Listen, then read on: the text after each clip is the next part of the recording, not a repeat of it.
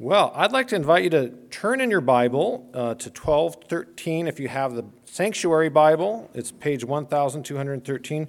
We're looking at the letter of Jude, the epistle of Jude, not to Jude, but of Jude. He was written by him. and uh, I have to find it myself. It's very hard to find. It's the last one right before Revelation. So if you find Revelation, just go to the beginning of Revelation, and then you'll find Jude. And in my Bible, it's just two pages. It's quite short, 25 verses. So there's no chapters, just verses in Jude.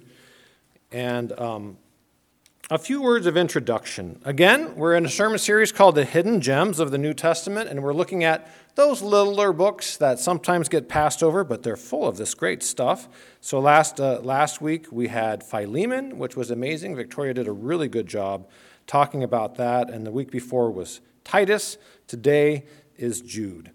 And uh, a reminder from Titus was that your life and the life of your family is the first Bible many people will ever read. And today is your Bible is the next Bible that many people will ever read. And we'll unpack what that means a little bit later, but this is a letter about sound teaching. And the idea is that once people get past your life and they're attracted by your life and they're interested in what animates your life, which is the scripture and what we know, then um, they might start to read the real Bible and they may start asking you questions about what they find there because it's, it's not the easiest to read book in the world. Let's be honest about that. There's a lot of words in there we can't even pronounce. You know, there's a lot of history that we need context for. And so it's going to be your job to help them understand it, which means that you need to know what's in the Bible, and you need to know what sound teaching is, and you need to know what false teaching is. That's your job as a Christian, and we call that discipleship. That's what we call it. Being able to state what the gospel truly is and detect when somebody is saying something that's incorrect. And there's a lot that's at stake when somebody says an incorrect thing about the scriptures. There's actually, that's actually a pretty big problem. And I'll explain more about that later. So hold on to that thought that having good doctrine is actually a very important thing. So, a little bit of background on Jude. We believe this is the Jude who was one of the brothers of Jesus. As we understand it, he didn't believe that Jesus was the Messiah right away, which actually makes sense because brothers tend to resent each other a lot, especially when one of them is really successful. So, you know, it's just, it rings true to life. But later in life, he began to understand that Jesus truly was the Messiah, and so he became part of the leadership of the first church. We think this was written around the middle of the first century, so that would kind of conform to what we think. And it was a general letter. It is right now, it is a general letter to any church, but there was probably a specific church that we cannot identify now, a specific church with a specific set of problems that Jude was interested in correcting. And though this was a church that had been contending with false teachers, false teachers who had come in and were starting to teach false things. Now, one important event that we need to remember, uh, and actually it's not an event, it's a non event, if you catch my meaning, is that people were expecting Jesus to come back imminently, like they thought it was soon, like super soon, like within a few years maybe, or a few decades at the most. And as time stretched on, Jesus didn't come back for the second coming. And this led to a lot of problems in the church. There's a lot of confusion too. And some teachers that came into this church in particular used that as an excuse to say, well, since the Lord isn't coming but hasn't come back, it means he isn't going to come back which means there's no future judgment for any of our sins, which is very convenient for me because I love to sin and I don't like consequences. So that was the false teaching. Jesus hasn't come back, and so there's no judgment for sin. So now we can sin as much as we want. Eat, drink, and make merry because tomorrow we die. Nothing, nothing matters. None of it matters. And that was actually a doctrine that the Apostle Paul had to speak against too.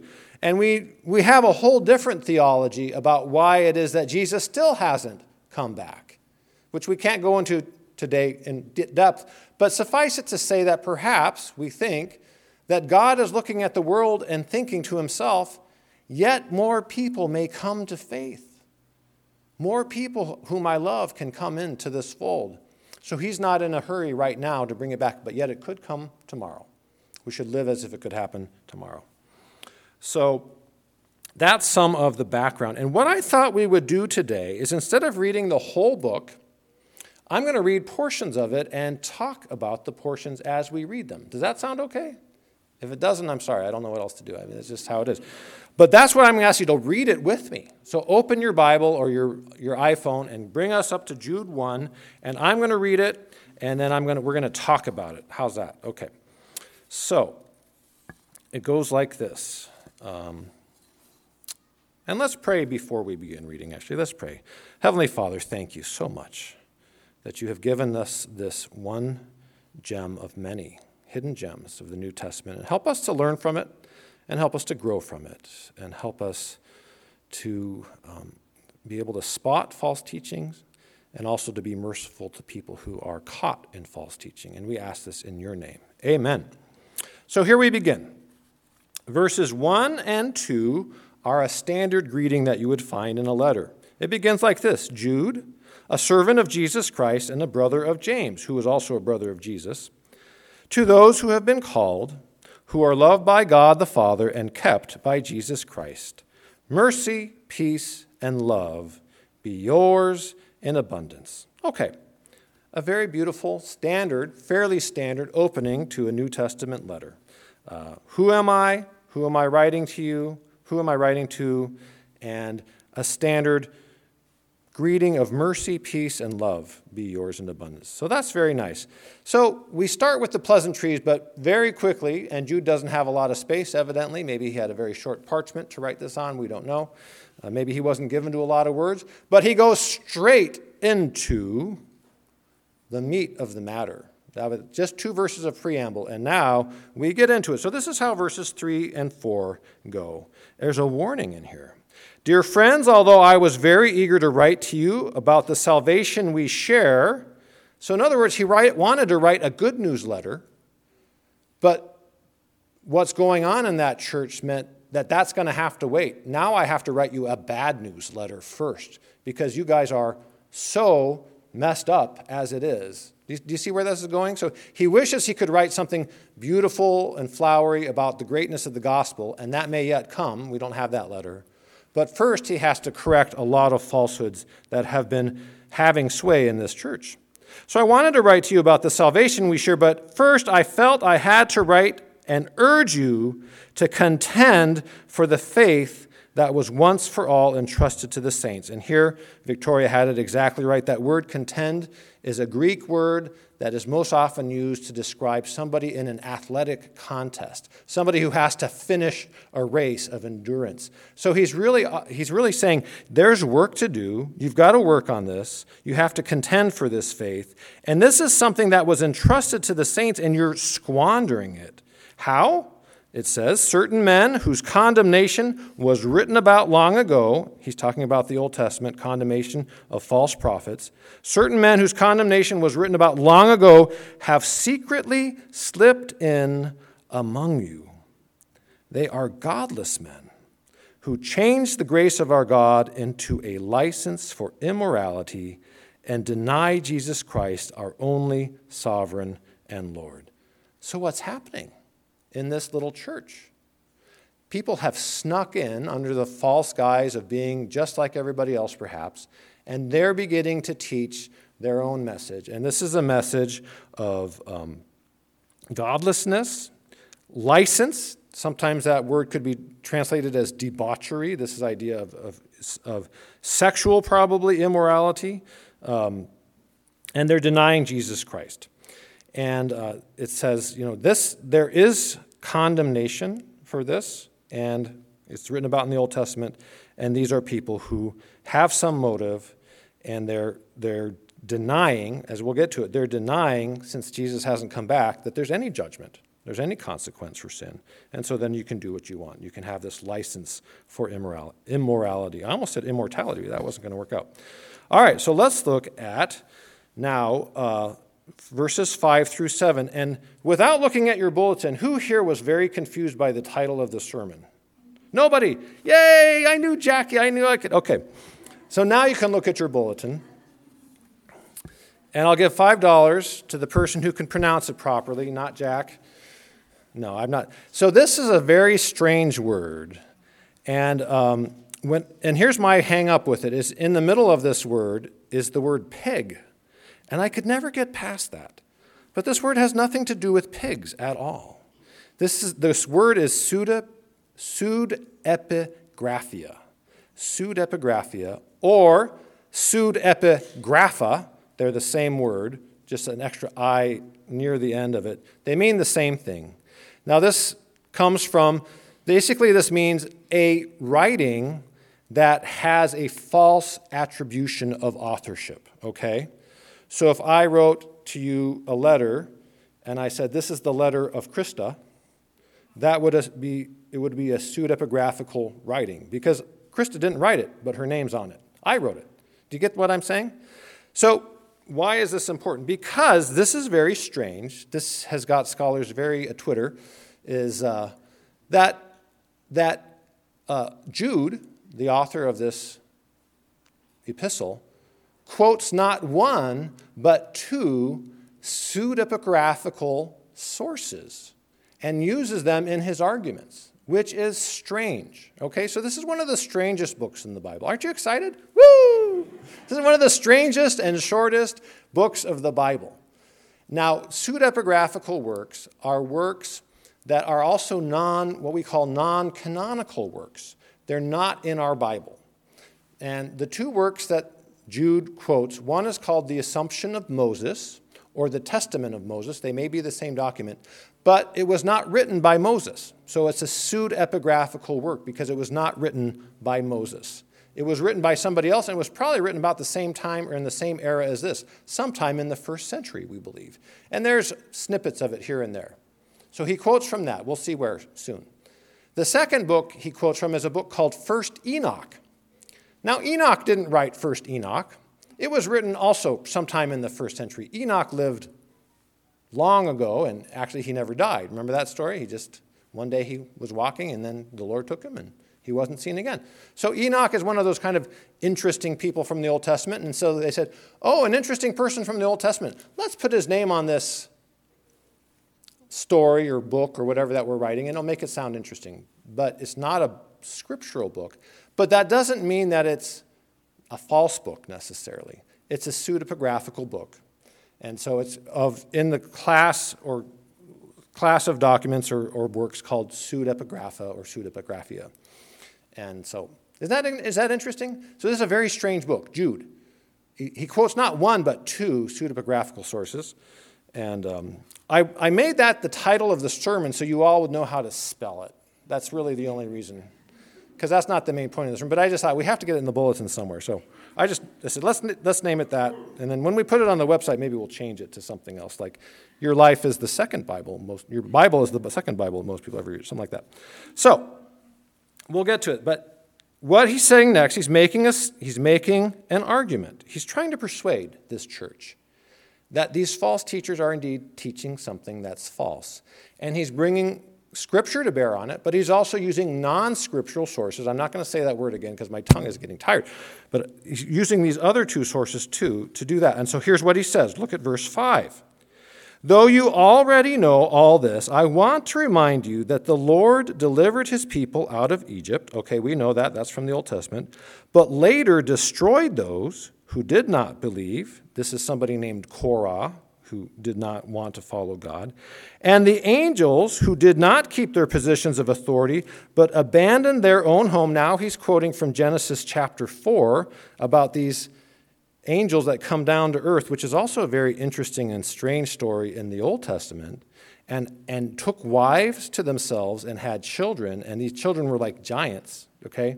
That's another story. It's another story, but he's quoting it.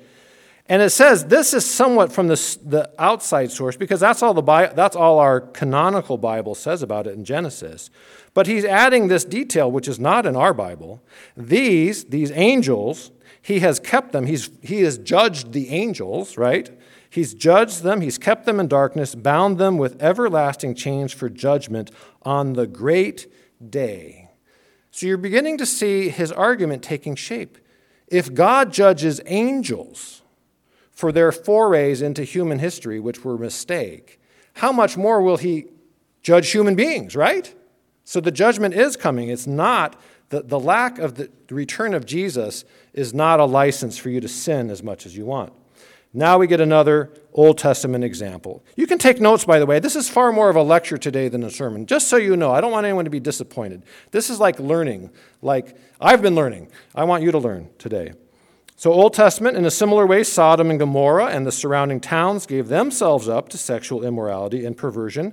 And says, if they were judged in the Old Testament, which they were, then also you will be judged. They serve as an example of those who suffer the punishment of eternal fire. Okay, so um, one question is why would Jude use this non canonical source to make his point? And we don't know, but one possible answer is that may, maybe many people around him at that time were reading these things and discussing these things. And so he would just simply say, Well, we've all read the Assumption of Moses, we've all read First Enoch. Even in those books, which aren't in our Bible, they say these things that actually make sense, so we could listen to them as well as Scripture. And so I think it's just good reasoning, potentially for the time, is that Jude is saying both the Old Testament and these non canonical books are all saying that what the people who are teaching you is false, and you need to know that. And so he's, he's trying to persuade, he's trying to build a case from all the sources that are at his disposal. So there's really not a problem with it. I think some people might look at Jude very suspiciously and say, how can it be a canonical book if it quotes non canonical books. Does that make sense? Like there's some poison in there and it poisons the whole tree. I think that's the wrong way of thinking about it. I think Jude was simply in touch, whoop, he was simply in touch with his times and he was using the knowledge, and books were rare back then, so you didn't have a lot of choices. You didn't have a library full of 30,000 books, you know. He was using what was available to him, what people would have known, and he used that to make his case. Okay, so look at verse 8 now. He's going to begin to talk even more about the false teachers, and so this is how it goes. In the very same way, these dreamers, and dreamers sounds like a nice thing, but here it's not meant well. This is actually a pejorative term. Dreamers is somebody who is not thinking clearly. These dreamers pollute their own bodies. We know about their sexual immorality. They reject authority, and also, do you see this next phrase here? It's a bit, this is an interesting thing. This is the other thing that makes Jude so interesting. It says, they slander celestial beings. Okay? Now, I don't know too many teachers who do this. In other words, they don't, they don't have a high regard for the angelic order, they don't have a high regard for angels. And this is a problem for Jude, and this is a, sign of their false teaching. So, I mean, I'll just give you an example that when I was a kid, I'd go off to school and my mom would send me on my way with my lunch, a little brown bag lunch. And she'd say, you know, give me advice, you know, be a good friend, listen to your teachers, don't disrespect the angels. No, she didn't say that. Said, Mom, I haven't disrespected angels for three weeks now. No. So isn't that a little strange? I got you, I got you. You're like, what's going on? But this is important to Jude that we should not disrespect angels. Again, Jude is an interesting book, it's a hidden gem of the New Testament. But this is important to him. Angels are the messengers of God, they're committed to bringing an accurate account of what God has to say to the people.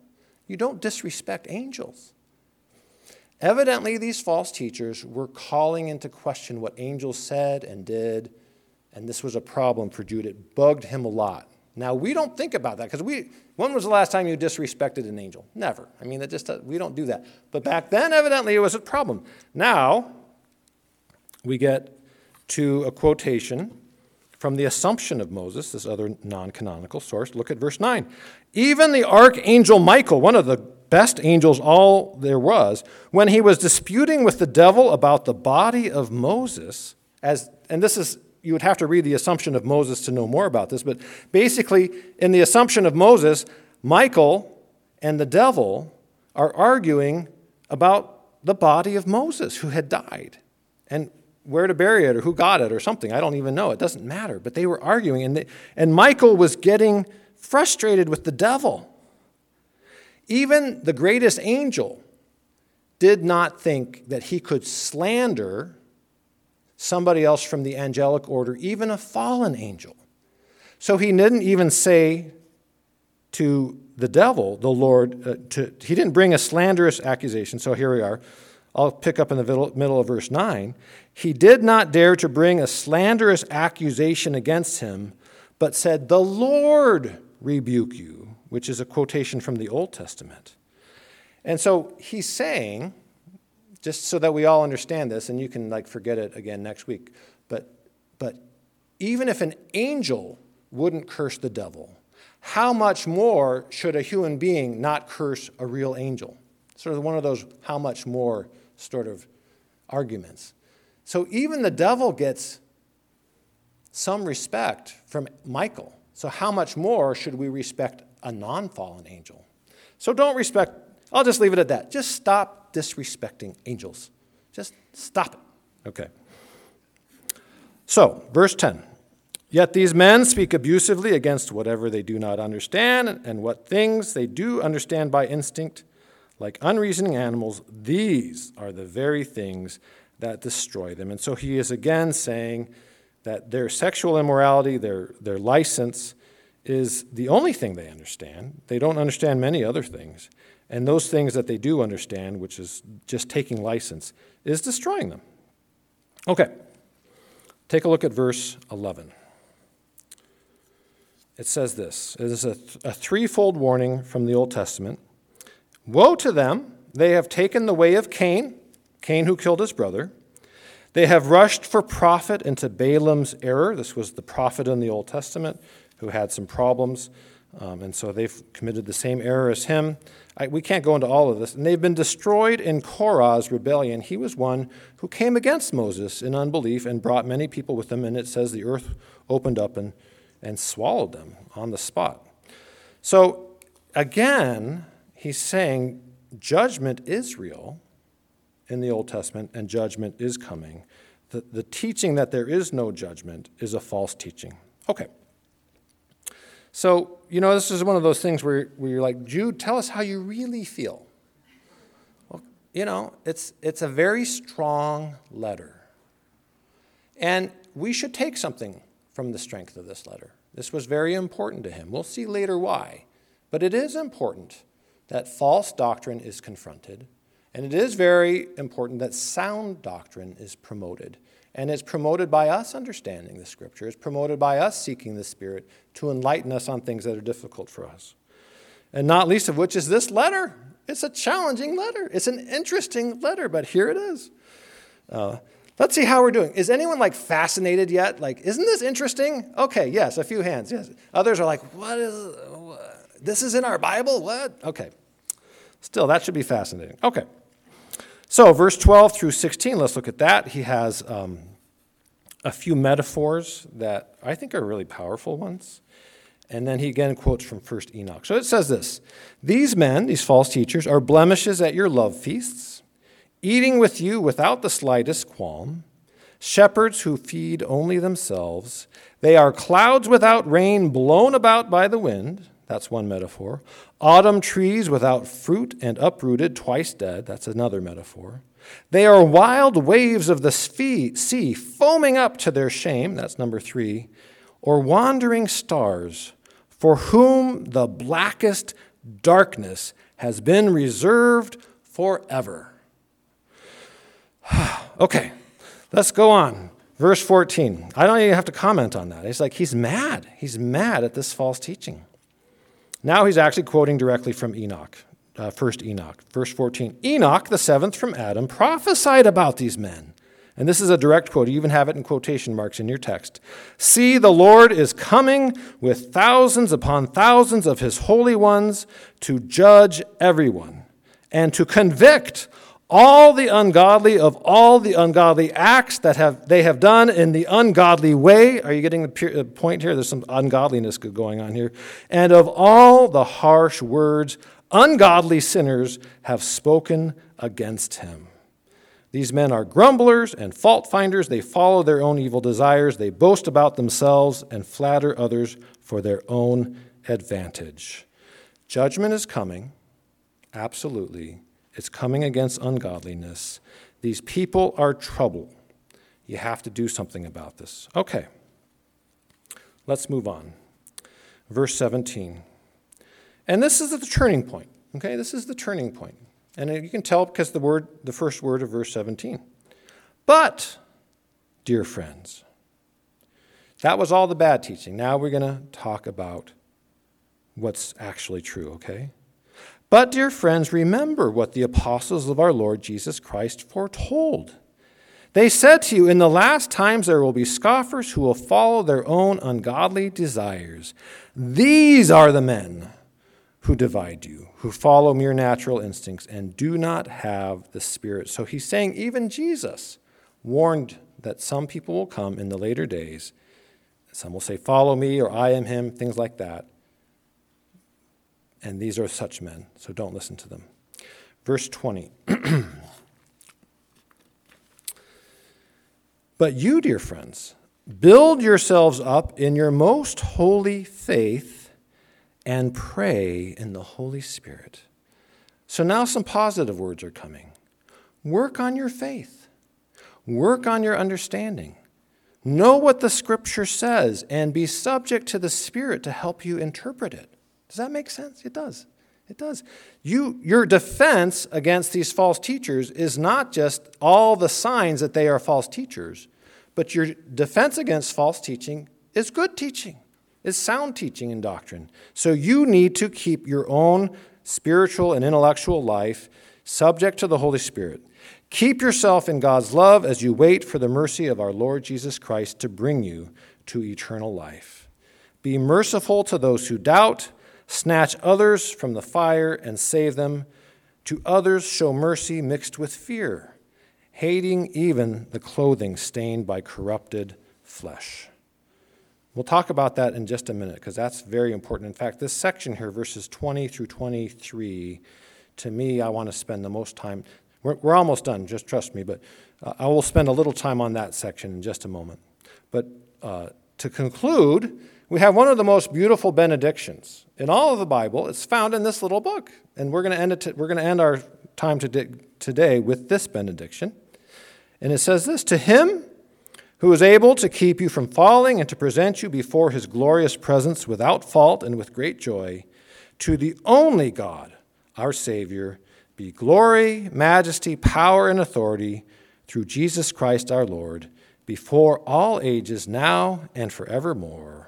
Amen. Isn't that powerful? Isn't that a great way to end? Yes, I love that one. So we'll use that as our benediction later. So, um, here's one thing I want maybe to point out is that this letter is very specific in the false teachings that it's addressing, right? The false teachings that it's addressing is that since Jesus hasn't come, there's no judgment. And since there's no judgment, I can do anything I want. And also that I can disrespect angels, and this is a bad thing, and so we shouldn't do that, right? That's sort of the specific problem that Jude has with these false teachers.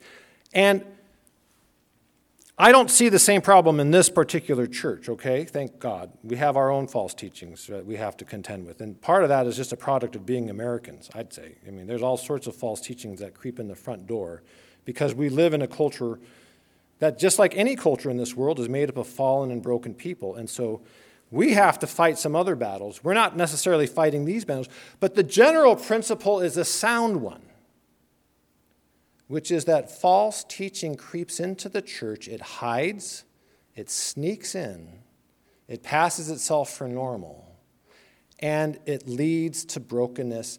And I would say, this is the interesting part, is it always leads to slavery. On many levels, it's like the return to Egypt. The people said, oh, let's go back to Egypt, because they had watermelons there, and garlic and onions, and oh, great. Well, yeah, but there was also genocide there. There was slavery there. There was you crying out to the Lord day and night for, for some sort of salvation. And so the church is always being pulled back to, to, to Egypt. on some level, back into slavery. Now, I'll, I'll give you an example uh, of this. One example, uh, and here's a false teaching that might slip into the church, is that, you know, grace is good and all, but you really have to work for it. You have to show you're a good Christian by having a blameless life. And you have to do a lot of good works. And if you've done enough of those good works, then God will accept you, you know. And so you even go to a Christian funeral and people say, well, they were a pretty good guy. That was a really nice lady. She was really friendly, you know, as if that would get them into heaven. And it's, that's the implication there. But the scripture doesn't say that. The scripture says, like Apostle Paul says, here's a sure saying this, worthy of full accept, of acceptance. Christ Jesus came into this world to save sinners, of whom I am the worst, right? This is the gospel. The gospel is that no effort of your own will save you. It's all grace, always. But if your works save you, do you see how that pulls us into slavery? because now you're a slave to being good enough, to knowing enough, to acting in the right way, to looking the right way. Many churches have fallen into this slavery, this false teaching, and they, they give lip service to grace. Oh, yeah, we believe in grace. But by the way they conduct themselves, they are teaching this false gospel of salvation by your works. Now, here's, an, here's another example, okay? health and prosperity, or wealth and prosperity, health and prosperity gospels. Joel Osteen. I shouldn't normally call out another pastor, but I've actually watched him for about five minutes. It was all I could take. I can safely say he's preaching a false gospel. He's very nice. He's got a nice smile. He seems very friendly. The power of positive thinking is actually a true thing. But none of that is the gospel. Nor is it the gospel that if you believe in Jesus Christ, your, your wallet's going to get fatter, and you're not going to need to go to the doctor as much. That's not true. The Bible does not promise that. It's false. He's a false teacher who snuck his way in, and people love it. We love false teachers because they tell us what we want to hear. The thing about Scripture is it tells us what we don't want to hear, but what we need to hear. And would you believe that the health and prosperity gospel is another form of slavery? Here's why what if you get sick? What if your assets go down for some reason? What if the stock market takes a dive? The Dow went down by about a thousand this last week. It was an interesting week if you like stocks and bonds, right? So, what if that happens? Well, your friends in that health and prosperity church will tell you, you you're not praying hard enough. You're not faithful enough. God rewards those who are truly faithful, and if you're if you're sick, if you have cancer, that's on you. You haven't been faithful enough. You haven't prayed hard enough. And so you get a double whammy. Now you're sick, and your friends tell you it's your fault. Some church, that is. And so you think to yourself, I have to work harder. I have to pray harder. It's slavery all over again. It's the trip back to Egypt. I could go on and on, but sound teaching is essential. It's one very important, not only, it's one very important part of a complete Christian life, and we should not re- neglect sound teaching. Why? Because your life is the first people many um, first your life is the first Bible many people will ever read, and your Bible what you know and understand and can tell someone else about the gospel, your Bible is the next Bible many people will ever read. Is it coming together now? You need to know the Bible because you're going to attract somebody to the faith by your life. And once they start reading that Bible, they're going to come to you and say, What does this mean? What's the assumption of Moses? And you'll be like, Ah, it's pseudepigraphical. Don't you love that word? And they'll be like, You guys are a strange cult. I want nothing to do with you. No, they'll say, they'll say, That's interesting. But you need to know because your Bible and what you understand of the Bible is important because you're going to be teaching other people. Okay, I want to end with this. Look at verses 22 and 23 again. I love this. How do we help people who have fallen under the spell of false teaching? And I'm going to tip my hat or tip my hand here a little bit. My first inclination, and the Lord has to deal with me severely on this, is to make fun of them. I need to not do that. Okay, so help me. Be my accountability. Uh, unless they're Mormons, and there's just nothing I can do. I mean, it's just, it's just too absurd. It's just asking for it. It's low hanging fruit. But, but again, we should, what do we do? Somebody who's under the, the sway of false teaching is we don't blast them, we don't make fun of them, we don't demonize them. These are God's children. And what does it say? We help them. Show them mercy. Look at verse 22 again. Look at verse 22. I love this. Be merciful to those who doubt. Verse 23, I love even more. Snatch others from the fire and save them. Get them out of that. Pull them out if they're in a cult, if they're in some false teaching. If you have a friend who's in the Joel Osteen's church, it's going to take a little work, but you got to get them out of there if you love them, because that's slavery. Pull them out of there. Don't demonize them. Don't make fun of them. I'm sorry, Joel, if you're listening. You're God's child too, or you really are. In truth, each of us can fall prey to false teaching because our ears want to hear it. We love it. Uh, it gives us what we want. It's a weapon to hurt somebody or control other people. And I hope I, if I fell into false teaching, a friend would help me, not give up on me, but bring me back to my senses and connect me back to true teaching. So the message is this if you're strong in your understanding of Scripture and sound teaching, then praise God. You need to help other people know sound teaching.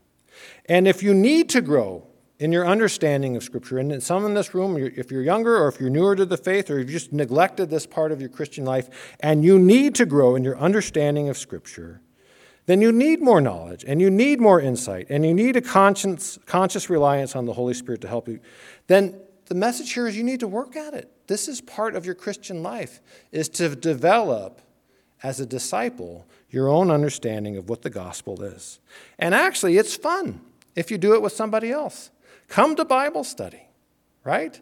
Study with a friend. Sit down, ask, get a commentary. I have some that you can borrow. We have some in the church library. We're going to sort through which ones are, uh, you know, okay. And, um, but it's fun. You can do it with other people, and you learn and you grow and you see deeper into the mind of God, and that's quite an amazing journey. It's really worth it.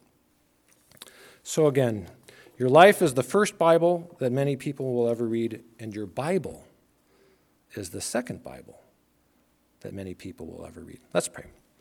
Father, thank you again for your word. Thank you for this hidden gem. Thank you for the strength of this letter, the fervor of your servant Jude. And help us to not give up on people. Help us to love people who are, are living in falsehood. Help us to snatch them out of the fire and bring them to you. And Lord, I pray you help us learn your word and know it and live it and speak it. And we ask it in Jesus' name. Amen.